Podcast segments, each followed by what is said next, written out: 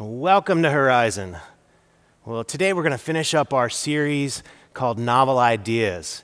And we have been taking a look at classic works of literature and finding the places where they intersect with um, faith and, and life. And as Chad shared in our opener, today we're going to be looking at The Count of Monte Cristo. And, and this book is just a classic tale of betrayal and revenge. And it is carried out with surgical precision. Um, but my hope is to give us a little more than a, a caveman commentary on revenge. You know, something that goes a little like, revenge bad, forgiveness good, right? Because we, we kind of know that. That's what our moms or dads maybe taught us growing up. Um, well, today I'm going to try to turn it a, a little bit and look at the Count of Monte Cristo more through the lens of betrayal. And, and, the song that we started with, that Phil Collins classic, I mean, man, is that heavy, right? You can feel the angst in every single word. And, I don't know if you know this, but Phil wrote that song in the middle of just a bitter and ugly divorce. And the pain from that divorce certainly comes through um, when you listen to it. And betrayal is interesting. So there's, there's so many wounds that life is going to afford us, too many, unfortunately.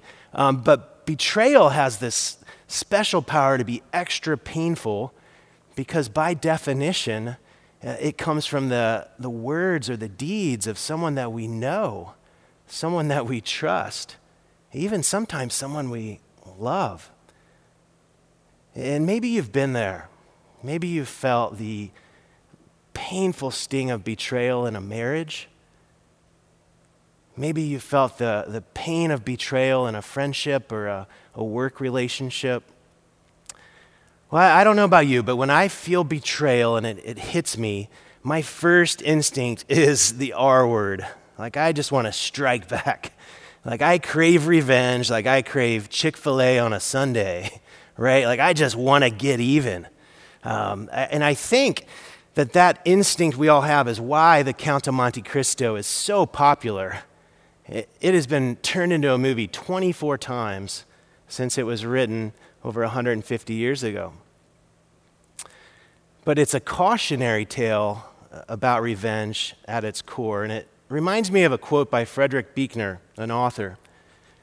He says this It says, Of the seven deadly sins, anger is possibly the most fun to lick your wounds, to smack your lips over grievances long past, to roll over your tongue the prospect of bitter confrontations still to come, to savor to the last toothsome morsel both the pain you are given and the pain you are giving back. In many ways, it is a feast fit for a king. The chief drawback is that what you are wolfing down is yourself. The skeleton at the feast is you. That Buechner, with such vivid imagery, um, paints the picture of revenge, that it's called sweet revenge for a reason, that it, it tastes good to think about it and even sometimes to dole it out. But in the end, the only victim is, is going to be ourselves. And in our tale today, the protagonist, Edmond Dantes, as he finishes up extolling all his revenge, he is going to be left still amazingly broken and amazingly empty. That revenge is always going to come with a hefty price tag, and that is the cost of our heart. So today, I'm going to pose three questions that we can ask ourselves the, the next time betrayal shows up at our doorstep um, to hopefully avoid um, doubling down on that pain. And the first one is this when betrayal hits, will I crumble or will I stumble?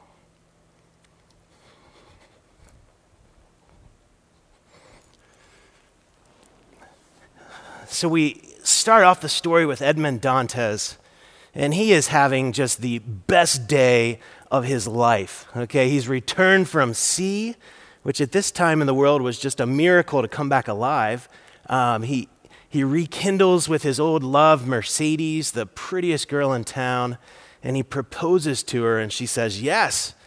I mean, everything is going Edmund's way. Um, then he learns that he is going to be the, the new captain for the Pharaoh, which is the boat he's been at sea for, for months. And he is going to be the youngest captain ever to head this ship. He's only 19 years old. Um, so everything is going Edmund's way. I mean, it is blue skies, birds chirping, um, amazing times. But unfortunately, three of his friends are also taking notice. Okay, and they are not happy for Edmund like a good friend should be.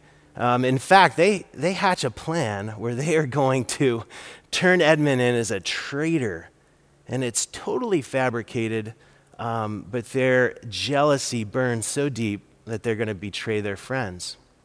So, in a blink of an eye, Edmund is going to go from having the best day of his life.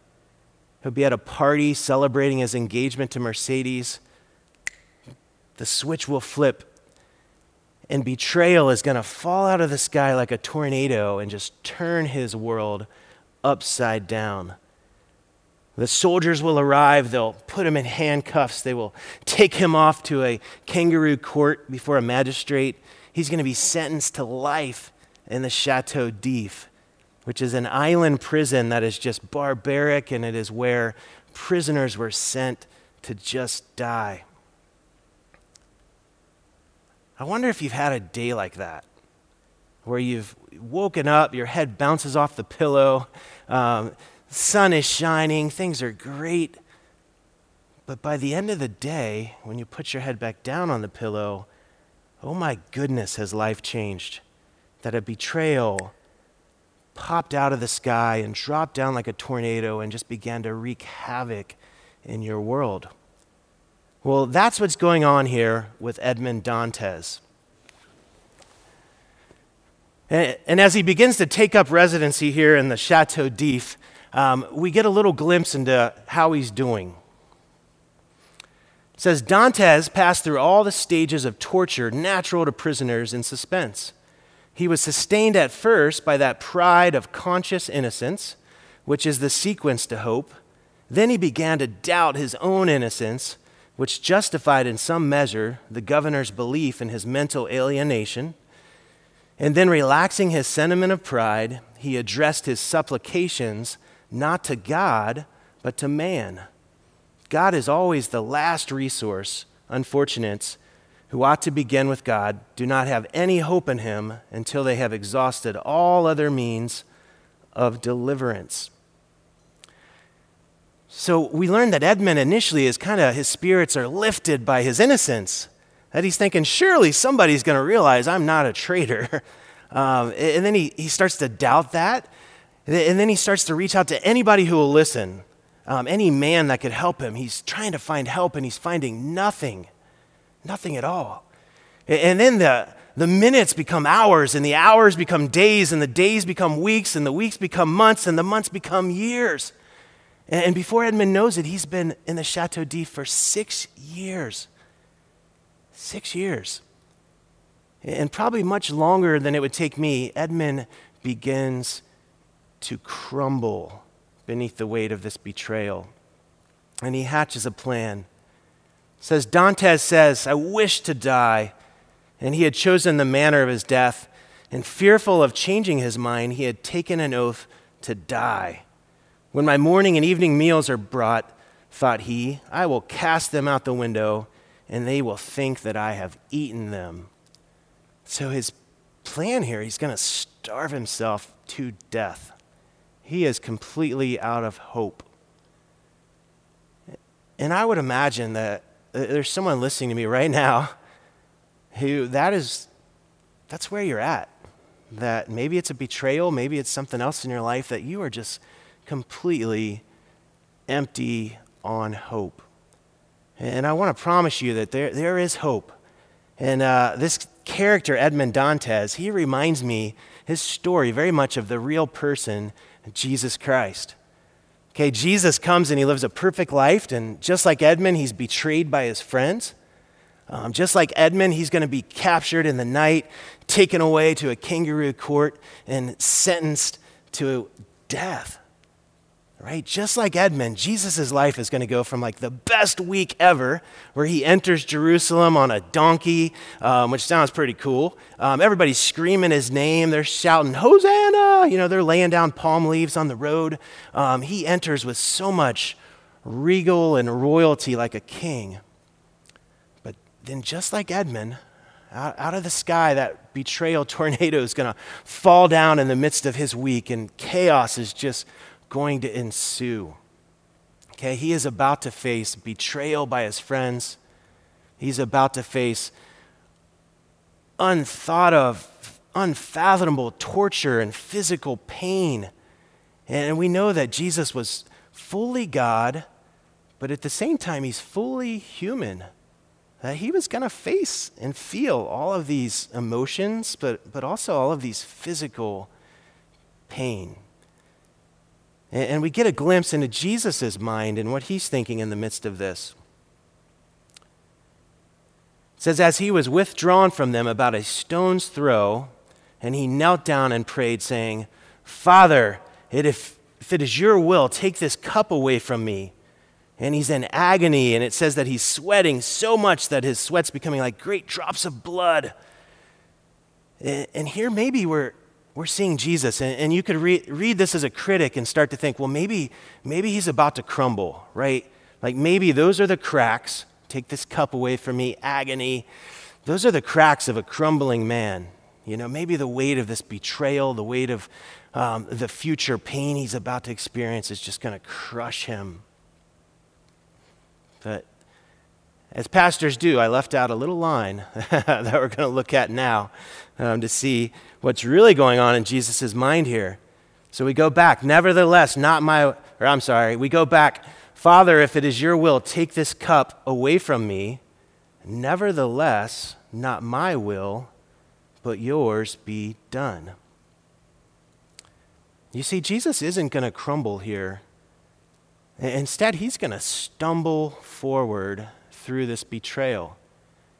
And I know that sounds crazy to say that the, the God of the universe is going to stumble doing anything. Um, but after he's arrested, he'll be beaten and mocked and spit upon. And, and that same city he entered with such triumph only days before, he is now going to be forced to drag a huge beam, the wood from the cross that will kill him, through the streets. And, and friends, it's not going to be regal and royal he's going to stumble and, and he's even going to fall. And the God of the universe is going to need help carrying this wood up the hill where he'll be executed.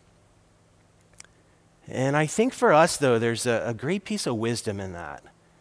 That sometimes as we begin to make our ways away from a betrayal, that, that those steps, they're not always going to be a prideful strut, right? Where you're just like, yeah, moving on.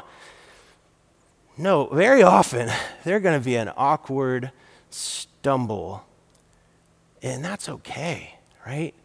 An awkward stumble away from betrayal always beats a complete crumble. I'll always take it. And here's the good news, too it's in those moments where we're taking those feeble and sometimes blind steps away from a staggering betrayal it's in those moments where Jesus wants to meet us. In Psalms, it says this it says, The Lord is close to the brokenhearted, He rescues those whose spirits are crushed. And when you've been betrayed, my goodness, aren't those the two words that you feel most? That you're brokenhearted and you're crushed? Well, that, that is right when God wants to draw near to you like a good father. And the best part is, is that, like, who better to draw near than Jesus, who, who knew and knows the sting of betrayal just like we do? So, will I crumble or will I stumble the next time betrayal hits me? Well, that, that brings us to the second question I want to pose today. It's when betrayal hits, will I be consumed by hate or by hope. Okay, so we pick up with Edmond Dantes, and uh, he is committed now to this, this hunger strike that's going to lead to his, his own death. Okay, and he is now days into it. Um, he's starting to feel delirious. The lights are starting to grow dim in his mind. And he starts to hear this scratching, okay? This shh, shh, shh. And it's in the walls. And, it, and at first he's thinking, oh, it's just my roommates, the rats, right? Like they're always scratching. Um, but then it becomes more predictable. And it goes on for hours. It'll stop, it'll come back the next day. Um, and then the scratching moves to the floor and it's underneath him. And he's hearing shh, shh, shh. And he's starting to realize that, that someone is trying to dig their way in to his cell, right? And he hasn't had visitors for a while, so he's kind of up for this. Um, so he starts digging too, right? And in the middle, they're going to meet. And then out from the floor is going to pop this Italian man, okay? And crazy, this man named Faria is going to pop out of the floor, and he is much older than Edmund um, and they call him the Mad Monk. He's a retired priest that has been sent to the Chateau d'If because of political views. And he's always talking about this treasure, you know, that he, he has somewhere, and he's trying to bribe guards, and they're just like, You're crazy, you're mad. But Faria is an educated man. And over the course of the next eight years, he is going to teach Edmund everything he knows about culture and history, politics, government, faith. He's just going to download all of his knowledge into Edmund's mind. But he's also, and he'll regret this, he's also going to help Edmund piece together his betrayal. Because up until now, Edmund doesn't quite know, six years in, um, who betrayed him. But Faria is so smart, and they have so much time on their hands, um, that they piece it together. And this is going to fill Edmund with nothing but hate. So now, every minute of every hour, of every day, of every week, of every month, of every year, for eight years, all Edmund thinks about is killing the three men that betrayed him. He is just consumed with hatred. It's all he can think about. And as fate would have it, Faria is going to die of a stroke and in the chaos of Faria's death, Edmund is going to escape from the Chateau d'If. He'll find the treasure, okay, and then he's going to have a decision to make. And I think we all get to this point after, be, after a betrayal. Okay, he has spent six years crumbling in the Chateau d'If. He spent three additional years learning and growing under Faria. And now he is out, and he is the richest man in France. Treasures unimaginable are at his disposal. Well, what, what's he going to do? Well, here, here's what's crazy is he will spend another 10 years plotting the revenge on his three enemies. And, and my Madeira math tells me that that is 24 years of his life now um, that he can chalk up to this betrayal, but the last 10 are by choice. And as he's making his way through these 10 years and he begins to execute his revenge, he's going to come across Mercedes, his former love. And now, to put salt in the wounds, she's married to one of the men who betrayed him. And after some interaction, she's going to see through the cloak, the mask of the Count of Monte Cristo that he's been wearing, and she's going to see that he's Edmond Dantes. And she's going to talk him, try to talk him out of this crazy revenge plan and, and say, Edmund, just live your life, be happy. And here's what he says to her He says, If ever, if you ever loved me, don't rob me of my hate. It's all I have. Friends, he's, he's the richest man in the whole country. He has his freedom. And he's saying, All I have is my hate. Like, what a lonely and empty place to be. But I, I can relate somewhat. Uh, about seven years ago, my family lived in Myrtle Beach, South Carolina. Um, we had moved there for for work. We'd been sent there uh, 12 hours away from our, our homes in Cincinnati. And uh, a couple years in, things are going pretty well, honestly. They're still growing and moving. And I get a call from my boss at the time, and um, he, he said a sentence that I'll, I'll never forget. and he said it very nonchalantly, like he was just talking about the weather. He said, Hey, hey, Ryan, so you know, you're, you're not getting any younger. I'm like, Well, that's kind of how it works, man. Sorry. Um, and, and you're not quite as good with students as you used to be. Um, and, you know, you've never been good at raising money. And he was right. I was never good at raising money. Um, and then he ended with this. He said, And if you're not careful, you're going to find yourself doing something new pretty soon. And, friends, I got to tell you, I had no words. Like, I don't even know how I ended the call, uh, to be quite honest, because after 21 years with an organization, um, that was never how I imagined that conversation being broached in, in a really nonchalant phone call. And I was completely crushed.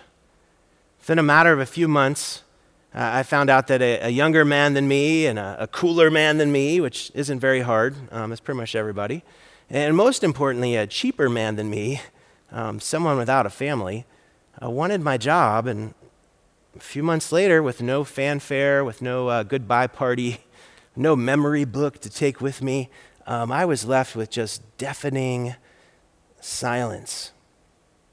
And we were left to find what was next. After moving our family 12 hours from home, building a house, settling our kids over the course of five years.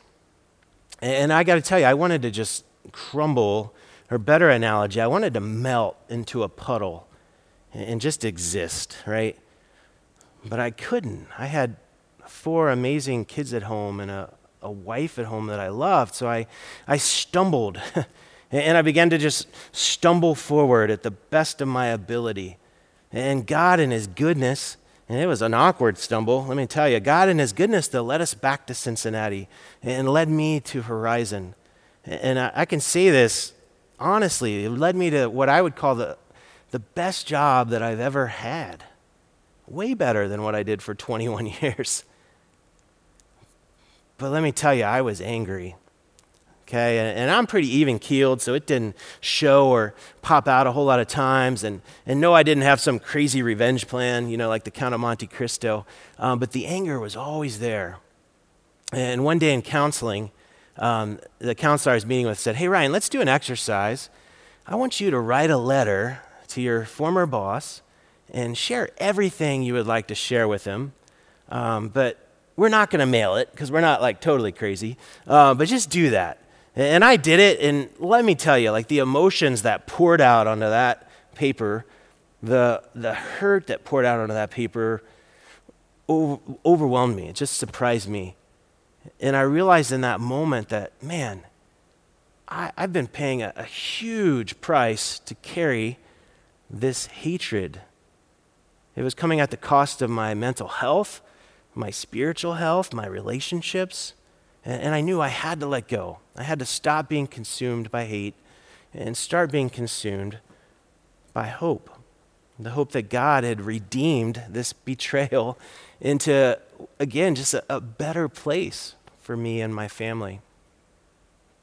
It makes me think of Jesus. So, so who more um, than Jesus could have had a right to be angry right? Like he came to earth, he healed people, fed people, raised people from the dead. Um, all he got eventually was killed for it. Um, so you would imagine, like, man, who more could be angry than Jesus, right? Well, after Jesus is prayed in the garden and he's about to be captured, Okay, the, the guards are coming for him. Um, Jesus' disciples have been a little confused about what's been going on for a while, so they think it's about to go down. Okay, they think like lightning bolts are about to start coming out of Jesus' eyes and flames are going to come out of his mouth and he's really going to start, you know, kicking some tail. Um, so one of his men is going to pull out a sword, Peter, and, and try to cut off the head of one of these guards, and he's going to miss and just catch the ear. Um, but Jesus is going to say this to him He's going to say, Peter, put your sword in its place, for all who take the sword will perish by the sword. Or do you think that I cannot now pray to my Father and he will provide me with more than 12 legions of angels? How then could the scriptures be fulfilled that it must happen thus? So Jesus is saying, Hey, Peter, I'm, I'm not consumed with hate. Like, if I wanted to exact revenge, like I could call in 72,000 angels. That's what 12 legions are. And I could do it with a whisper. And I would extol revenge that would make the Count of Monte Cristo look like a children's lullaby. Um, but I'm not consumed by hate. I'm consumed by hope. I'm consumed by the fact that this must happen so that I can free you, Peter. I, I've got to face this so that I can save you, Peter. That Jesus is consumed by hope in this moment, not by hatred. So the next time betrayal hits, ask yourself that question Will I be consumed by hatred or will I be consumed by hope? And that leads me to my last question. When betrayal hits, will I seek revenge or will I seek restoration? And here's what I mean by restoration I don't mean restoration with the person who betrayed you. Sometimes that's possible, a lot of times it's honestly not. Uh, I really mean restoration of your heart. That betrayal is an amazing wound. It creates a huge cavity in your heart. And moving on, do you want to settle for, betray- for revenge? Which is really what I think revenge is. It's a less than. You're settling for something. Or do you really want restoration? Do you want your heart to be restored? So, a- after Edmond Dantes has poured out all of his wrath on his enemies, again, we're now 25 plus years into this betrayal. Um, he has done everything he ever imagined. The sweet revenge has rained down from heaven like lightning on everyone. Um, he is going to stop and he's going to begin to count the costs. He's going to begin to think of all of those years wasted. He's going to feel that I don't feel any better. I've killed people, I've done everything I wanted, and I still feel horribly empty. And he's going to see all the collateral damage that he's caused. And he's going to say this Fool that I am, said he, that I did not tear out my heart the day I resolved to revenge myself. And, and do you catch that? That he uses the word heart, which is really helpful for my hypothesis. So thank you for that. Um, that he's saying, hey, this, this 24 year experience, some of it falls on me, I had no control over, some of it is my fault. But in the end, I wish I could totally just take my heart out the day that I said I was going to revenge or avenge myself. That there was no peace in it for him whatsoever. Well, I want to end here by getting a little practical. We've talked a lot of theory, and um, I, I want to end with giving you some practical thoughts. Okay, and, and these aren't mind blowing, but they were helpful for me. I have a, an author that I like named Jon Acuff, and he has a quote it says that to control the things that you can, but control your response to the things you cannot. And obviously, there's a whole lot of things in the things I can, cannot control um, column, especially these days, but one of them is certainly betrayal. Right? Like, I have no control over a betrayal by a spouse, a friend, a family, employees, business partners. Like, betrayal just drops out of the sky again like a tornado. But I can control my response to that betrayal. I have full control of that. And if I want, I can seek revenge, but it, it's certainly going to come with a cost, right? It's certainly going to cost me my peace, my joy, my mental health a lot of times. I would argue my spiritual health. It's going to impact my relationships. It's really going to come at the cost, as Edmond Dantes just said, of my heart. Um, or I can look for recovery or restoration. That ultimately, what I want is I want, I want my heart to be restored again after this betrayal. And restoration is going to come in three ways, is what I've found. Okay, it's going to come in healing for my wounds.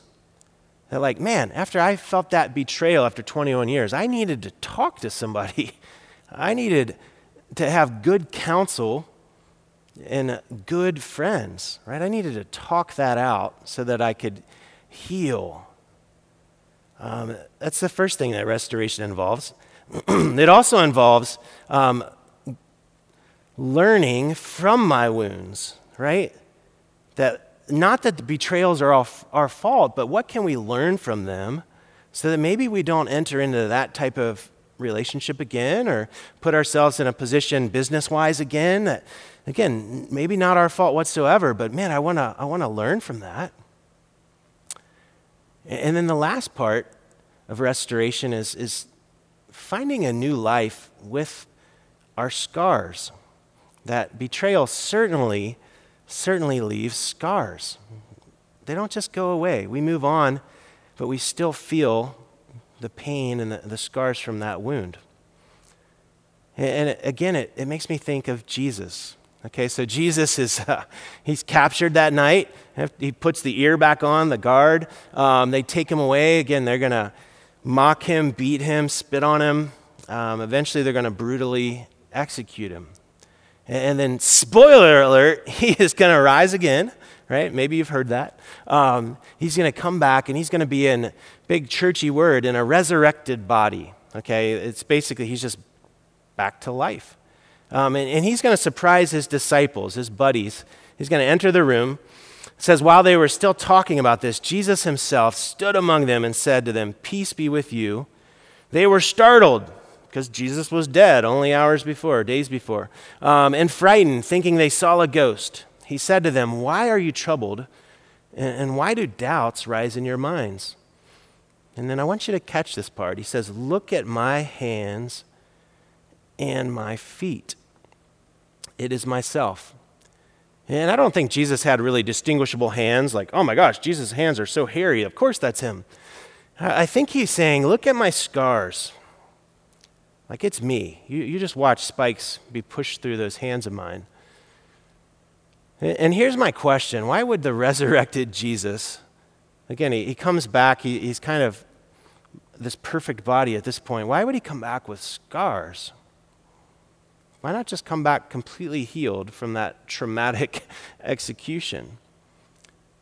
Well, well here's why. Just a few books later in the Bible, it says, Therefore, in all things, he had to be made like his brethren that he might be a merciful and faithful high priest in things pertaining to God. That Jesus wanted to be made like us in every way so that he could be merciful and faithful, so he could be empathetic, so he could know what it feels like to be betrayed, knows what it feels like to wake up with a hungry stomach. Um, he knew every emotion, every feeling we've ever had. And when we're betrayed, we move on with our scars so when Jesus was betrayed, he makes this decision to move on with his scars as well. And I think that is just an amazing thing that I want you to think about.